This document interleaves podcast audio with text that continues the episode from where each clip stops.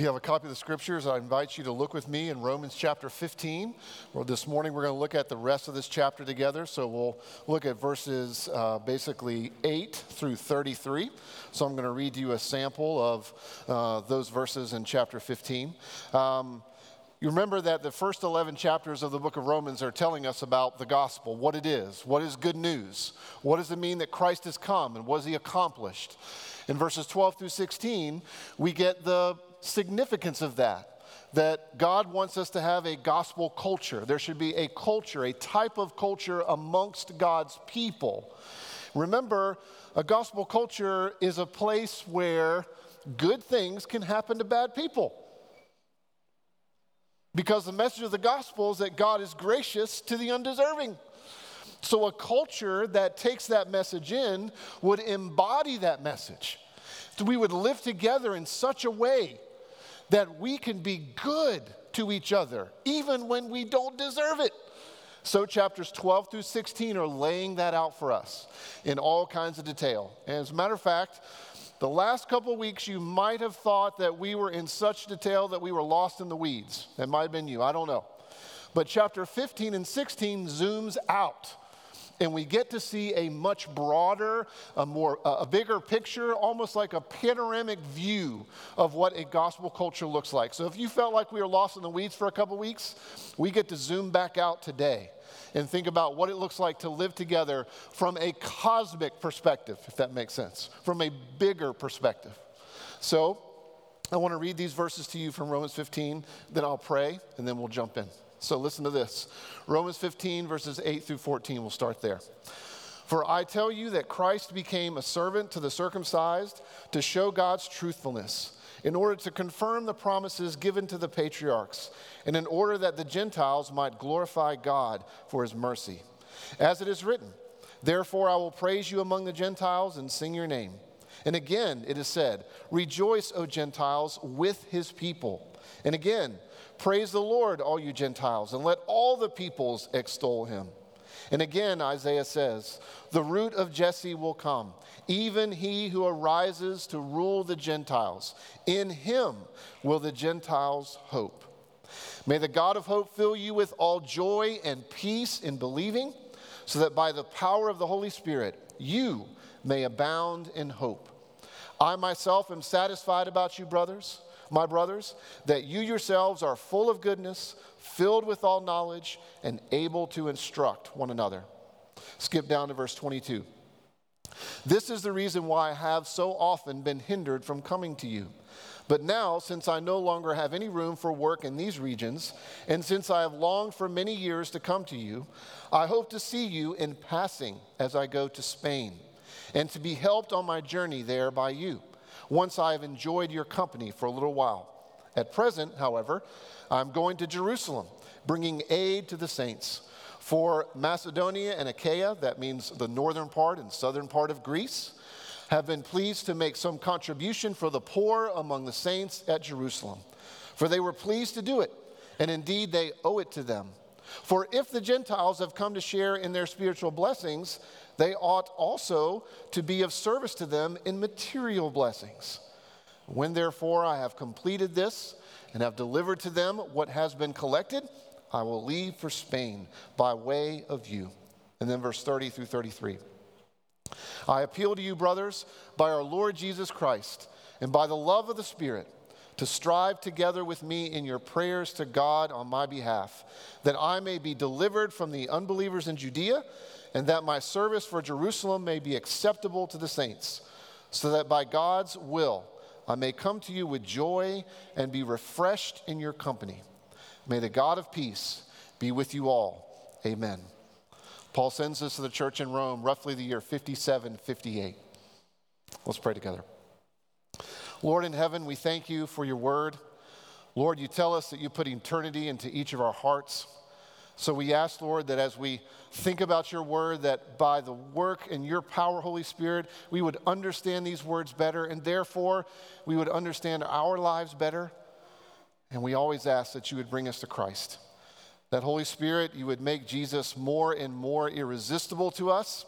that we would desire for Jesus and the significance of the cross and the power of the resurrection to continue to have influence over us, that we might be a people that long to act like you, Jesus, to think like you, to care like you, that we as a people would be able to say together, Please, Jesus, come back soon, make everything right.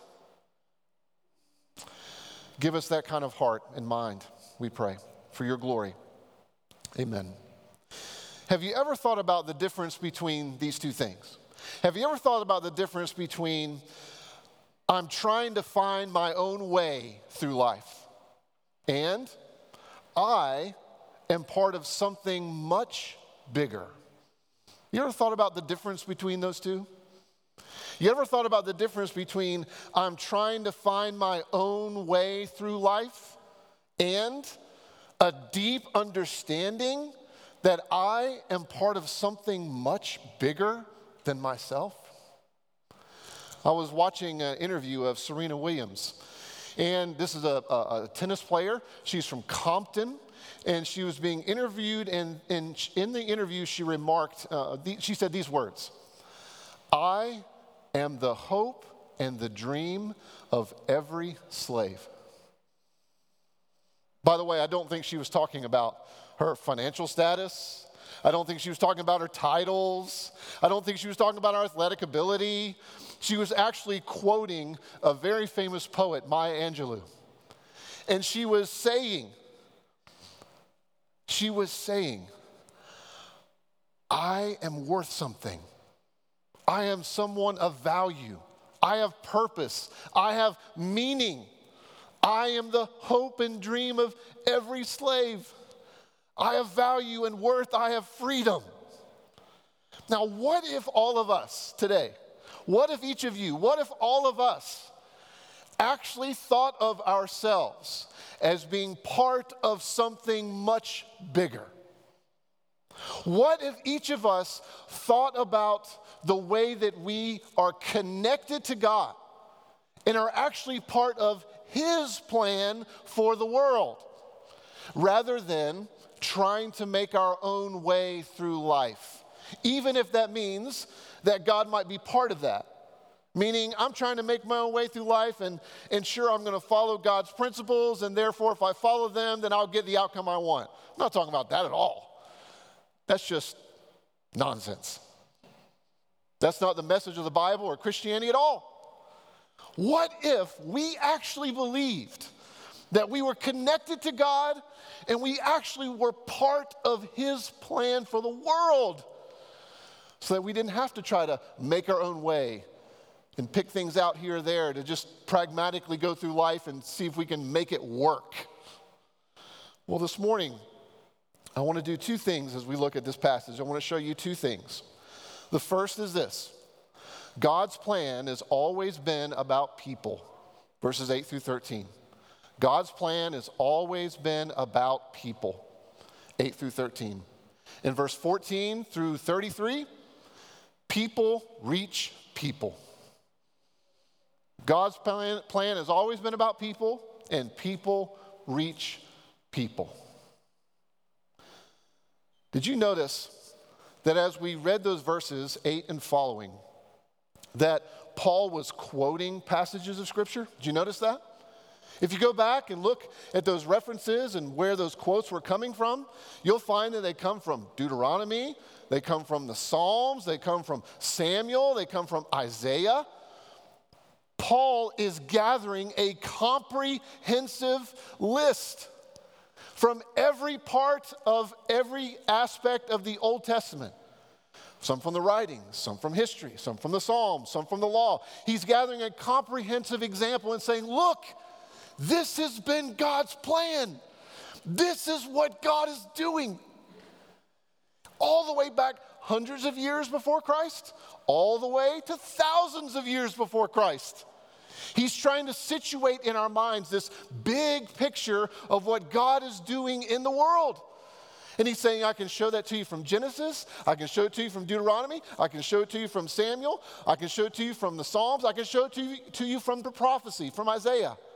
This is God's plan. And every quote that he gives, if you look at it, every quote that he gives talks about those that are non Jewish people, the Gentiles, the nations. And every one of those quotes talks about the Gentiles, non Jewish people with worship, and that they should be worshiping God. And even more than that, he begins in verse 8 talking about Christ, goes to verse 12 and talks about Christ, as if to say, the hope for the nations is found in the coming Messiah, who is the root of Jesse, verse 12, meaning Jesus, a descendant of the king, David, the true king, Jesus. And Paul is saying, Do you realize what's happening, church in Rome? Do you realize what's happening, Christ Pres? God has this magnificent plan for the world. God has been working for thousands of years. His plan has always been to gather people together in the worship of Jesus Christ to the glory of God, so that throughout the world you can always see God working. You can always see that His people have been preserved, that the worship of the triune God will never, ever be stopped or stamped out. It can't be because God loves His church. And God is always determined, even from the beginning, to spread His glory throughout the whole earth. Now, when you go back and look at those quotes and think about what they're saying, hopefully that gets you a little bit excited. Because our hope is not really in who may be in political office or not. Our hope is not even in getting the right laws in place because that doesn't change anyone's heart. Our hope is in God. Our hope is in what Christ has done. Our hope is that He is alive from the dead. You do realize that's crazy to believe, right? That we actually believe God came in the flesh and walked among us, washed feet, healed, and we do believe that that God, Jesus, fully God, fully man, suffered in our place, taking our place. And then he died. He defeated death by giving in to death. And he gave himself to it so that he would show that he is more powerful than death, so that we don't have to be afraid of death or dying, so that we can know and believe that one day death will be no more. You do understand that Paul is trying to tap us back in to not only God's big plan, but reality. Because we are so distracted and distractible. We start thinking God wants this, and we st- so we make this plans and ask Him to bless it. And God's like, just put those away. Your plans are too small.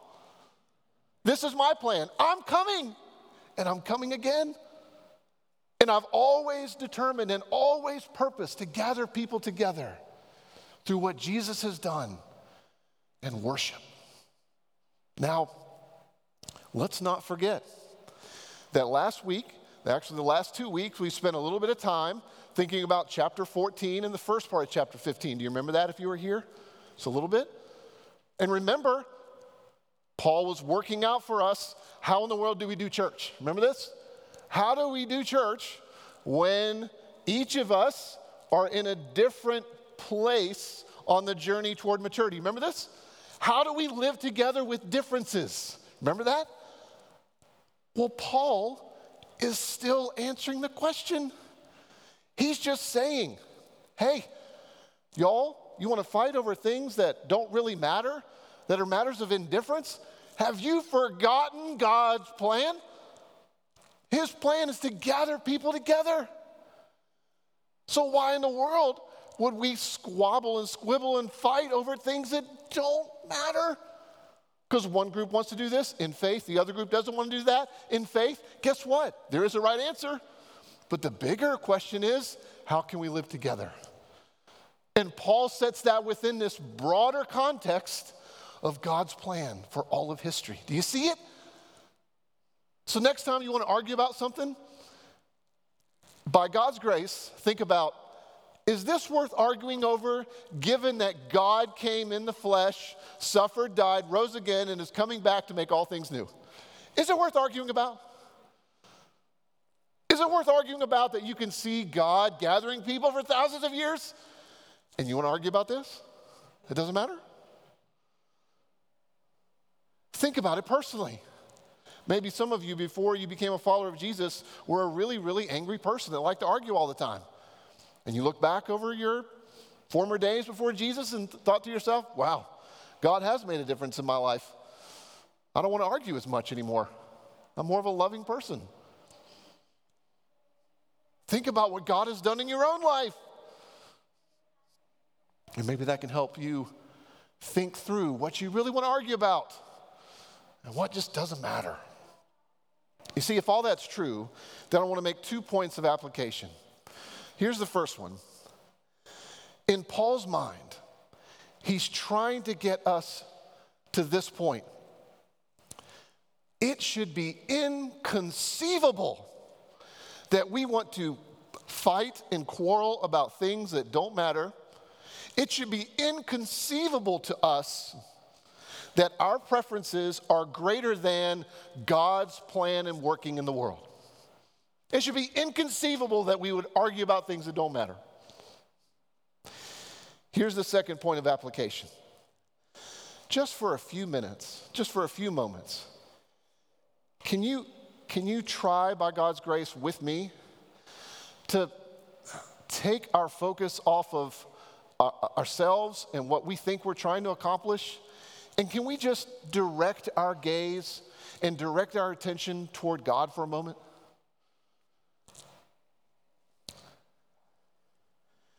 God has been working in history. You've heard it over and over. And you do realize that these verses, 8 through 13, Romans 15, is fulfilled and being fulfilled in this room? Can you just take your eyes off yourself for a minute and whatever you got planned this week, however good you think Thanksgiving is going to be, or however terrible it's going to be for you. And can you just think about the reality that these verses are fulfilled and are being fulfilled in this room? If you are here and you belong to Jesus, do you remember when God talked to Abraham and said, From you, Abraham, all the nations are going to be blessed? Do you remember that? Guess who that is? Do I need to call out every single one of your names? You are the fulfillment of what God told Abraham. You. When God told Abraham, hey, Abraham, uh, if you could count the sands on the sh- seashore, guess what? You are the sand on the seashore. Abraham, look at the stars in the sky. That's going to be your descendants. You're the stars in the sky. Can you imagine that? It's true. What God has been doing in the world through the work of Jesus has resulted in you being present today. More importantly, you worshiping God through Jesus Christ. That is incredible. That you can recognize that God's word doesn't fail. It means that when you doubt and when you have questions, have your doubts, raise your questions, look for answers. Wonderful. But what God has told Abraham is, is true. You're proof of it through Jesus. And that means that we should do a lot better job than we do in celebrating our differences. You know that? That means when you look around this room, my hunch is some of you would never have chosen to be friends with others of you in this room. It means that as I look around the room and I know many of your stories, wow, there's an incredible amount of divergence and differences in this room. From where you grew up, to how you came to faith in Jesus, to what you're wrestling with, to what your job is, to what your skills are, to what your challenges are, to what your struggles have been, to the times when you've suffered or are suffering. And God is bringing all of us together. And these are things that we should get better at celebrating. not saying we do a great job. But I just want to pause and just say, can you be thankful to God to what He's doing? Can, can you look around the room and, and, and, can you look across the room or, or, or right beside you and say, I'm getting a glimpse of heaven? I'm getting a little foretaste of eternity? And you can also add in there because that, that, when that time comes, you'll find out you're wrong, right? No. Because we'll know perfectly, we'll understand, and we'll be with all of God's people. That's this room plus so much more. Have you forgotten that you are the fulfillment of these verses and these statements in the Old Testament? all because of what Christ has done. It means that when you become a follower of Jesus, you don't join a new cause. Following Jesus is not fighting for a cause. When you accept Jesus' resume instead of your own, it means that you live a life as if you have received a heart transplant. That you live a life of thankfulness because someone has literally given you life and worth and value and hope and has gifted you with skills to utilize for His glory. God has always been about gathering people Second, people reach people. When you go back and read these verses uh, 15 through or 14 through 33, what you find is that Paul, uh, not in an academic sense and, and, not, he's not arguing for anything, he, he's writing to them relationally. He's writing to them a narrative of what's been going on in his life. And he's trying to encourage them. And if you go back and read those verses, what you'll find is that Paul tells them about how he got to the point where he's now a minister. And he says, You know what? God called me to do this. And he even attaches that to another quote from the Old Testament. Isaiah, it's from Isaiah 52. Remember this morning, the assurance of pardon came from Isaiah 53. Words that you recognized about describing Jesus. Those words were written over 700 years before Jesus was born. And right before those words, you have the words that Paul quotes in Romans 15 from Isaiah 52 in the last verse of that chapter. In other words, Paul is communicating look, I could tell you that I was on the road to Damascus and Jesus did this because he met me. But Paul anchors what he's been doing in the ministry in God's word as if to say, look, yes, I met Jesus, but I was compelled by God's word to do this because this is God's plan for the world.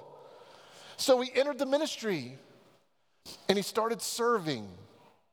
And he tells them that he traveled all the way from Jerusalem, all the way to what we know now is Albania, Illyricum. And he traveled from Jerusalem all the way there. He was hoping to get to Rome and he wasn't able to yet.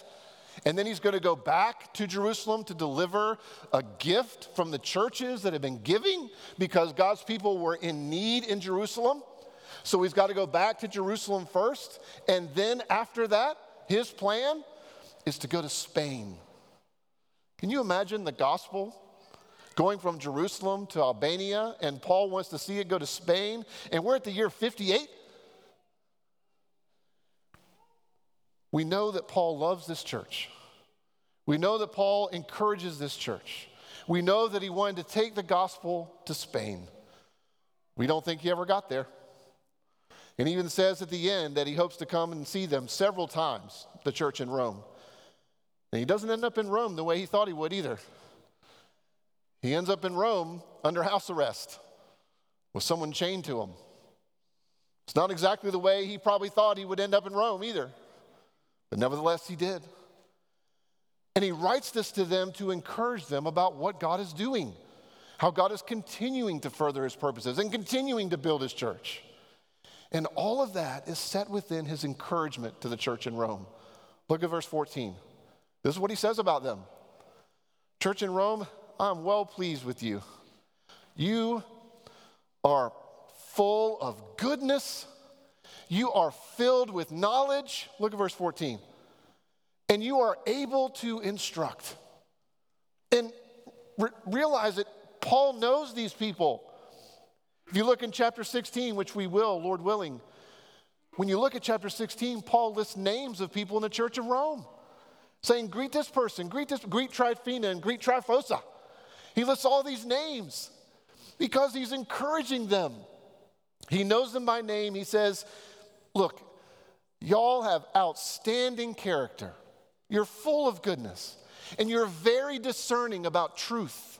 You know a lot about truth, so much so that you can instruct others. When you think back through what Paul wrote in these chapters to the church in Rome, just think about how deep Paul went with them, right?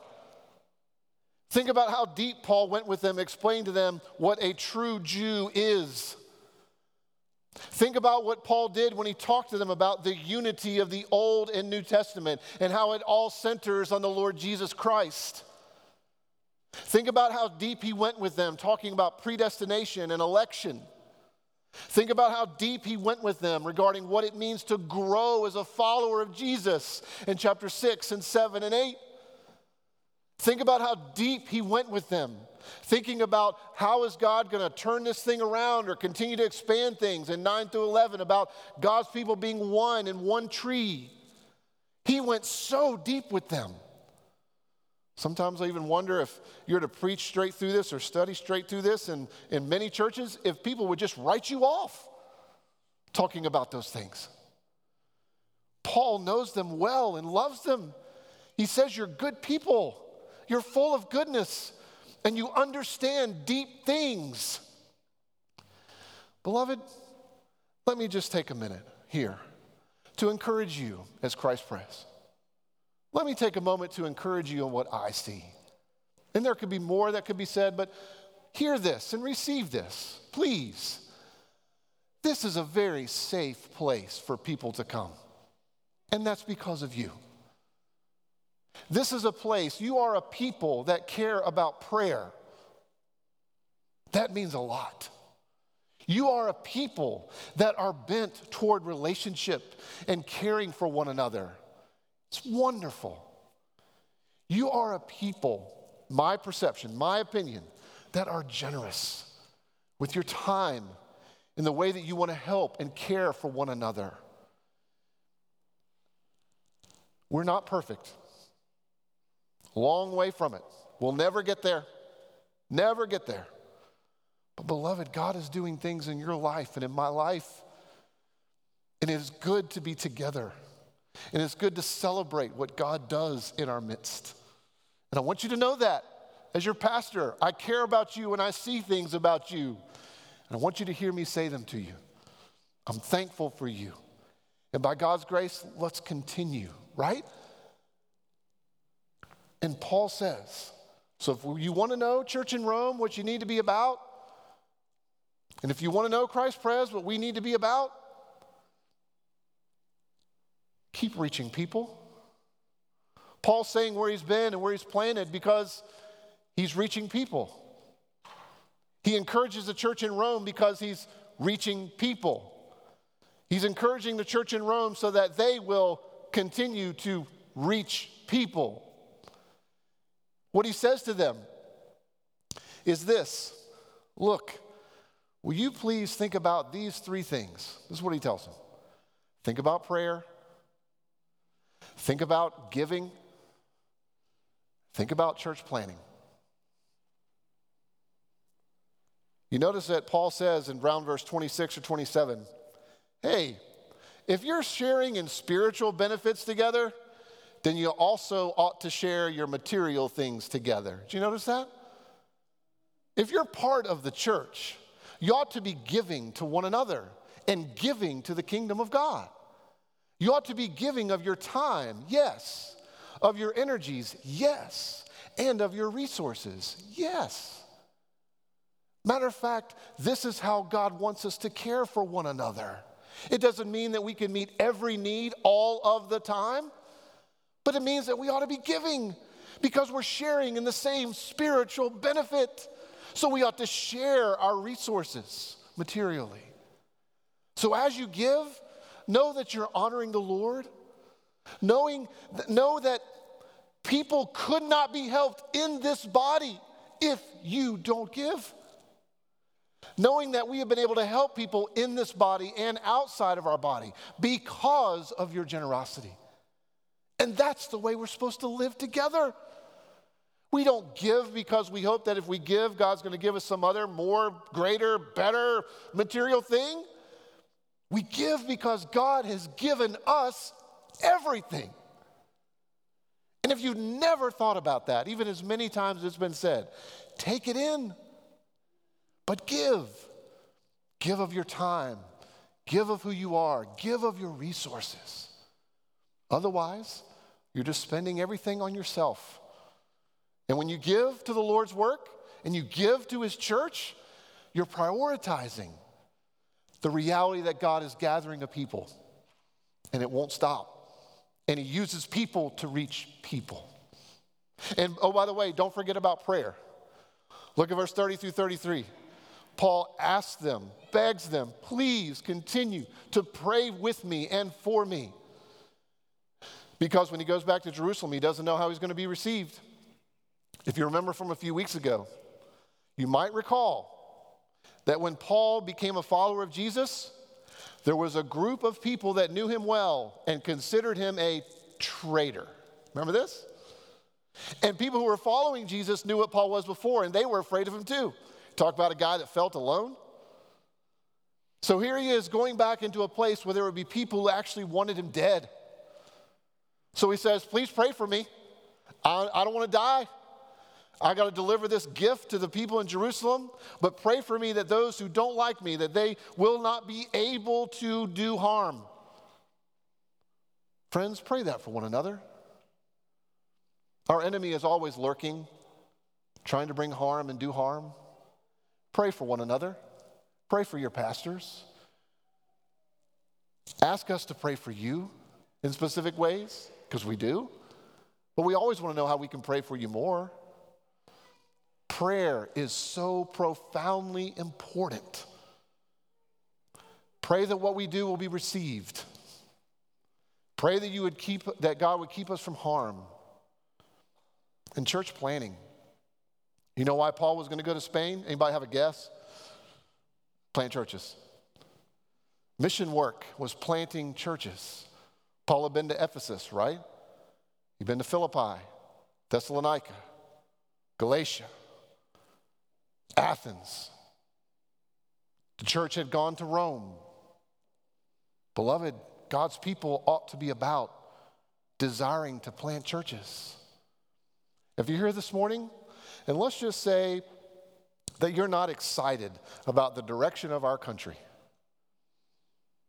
whether you're on this side or this side, let's just say you're not happy about how things are going. The best thing you can do, plant churches. Our hope is in nothing else other than the message of Jesus. And that means into the future, when we talk again about going uptown or thinking about planting churches, be open to the idea. Because we want to see more gospel churches, more churches that are centered on Jesus. That's what we should be doing together. Is wanting to see the gospel go to different places. And we can work together to do that. So Paul says, give, pray, and plant churches. Give, pray, and plant churches. All of that is to be done relationally. That means get to know your neighbors, get to know your coworkers. It's going to take a long time probably for you to have a get to the point of being able to have a spiritual conversation with someone, but build bridges and then try to cross those bridges. Don't Jesus Jesus juke people. Don't drop the gospel grenade and run. Enter into people's lives. Don't try to back them into a corner to make a decision. Just get to know people around you. It's something that no one wants to do. No one wants to listen anymore. No one wants to ask good questions anymore. Everybody just wants to fight and argue and not listen. God is calling us to be a people that embody Jesus, who came to pursue, to listen, to talk, to pray, to ask, to enter in. That's what Paul is saying. Next week, we'll get even further in this in chapter 16. But, friends, remember this God doesn't so much have a mission for his people as a people for his mission. And that's what brings us to the table.